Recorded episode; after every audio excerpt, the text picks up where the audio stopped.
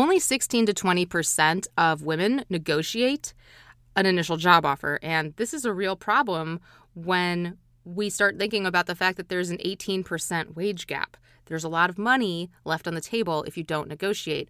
And especially considering that the first offer is typically not the best offer there's a problem here. There's a disconnect. So, why are women not negotiating? I brought my good friend, Amy Hoover, who is one of the top career and hiring experts in the country, onto the Beetle Moment Marketing Podcast. It's the newest episode, episode 55. You can catch that at beetlemoment.com slash podcast or search for it in your podcast directory. Here's a clip from my chat with Amy Hoover.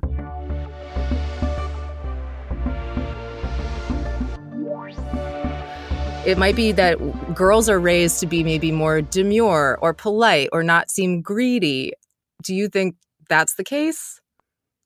Oh, I think that that's the underlying issue. Absolutely, uh, that it's it, it wasn't that many generations ago that women didn't have even the same job opportunities as men. So we haven't had a lot of time for society to change and catch up to the fact that you know you are equal to a male counterpart in the working world, and especially the white collar working world. I, think it's just inherently still in the female psyche that we should just take what we're given and be grateful for it.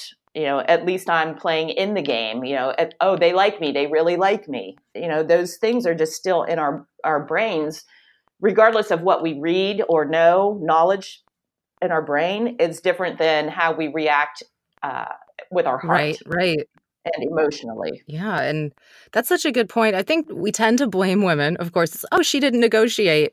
Um, but maybe there's a reason why, you know, and we're not wired necessarily for the same things as men. Our brains literally are different.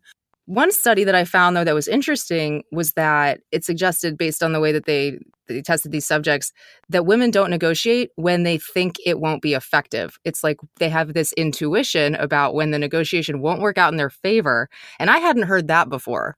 Uh, no, that's new to me, but I don't dispute it.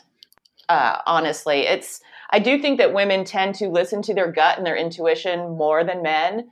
Uh, and it's not surprising that if you think, well, this is just going to create an uncomfortable situation that I'm not going to win, why bother? That does sound very female to me versus male. I really can't think of a lot of men that I can uh, picture coming up with that line of logic. Well, this probably won't get me anywhere, and it would just be a waste of time. So why bother trying? Uh, that's that's just not a traditional male way of approaching things. Right, right. I think what you said earlier about just being excited to get the offer, because, you know, it's only been a couple generations that women have been getting offers. It's like you get what you get and you don't get upset.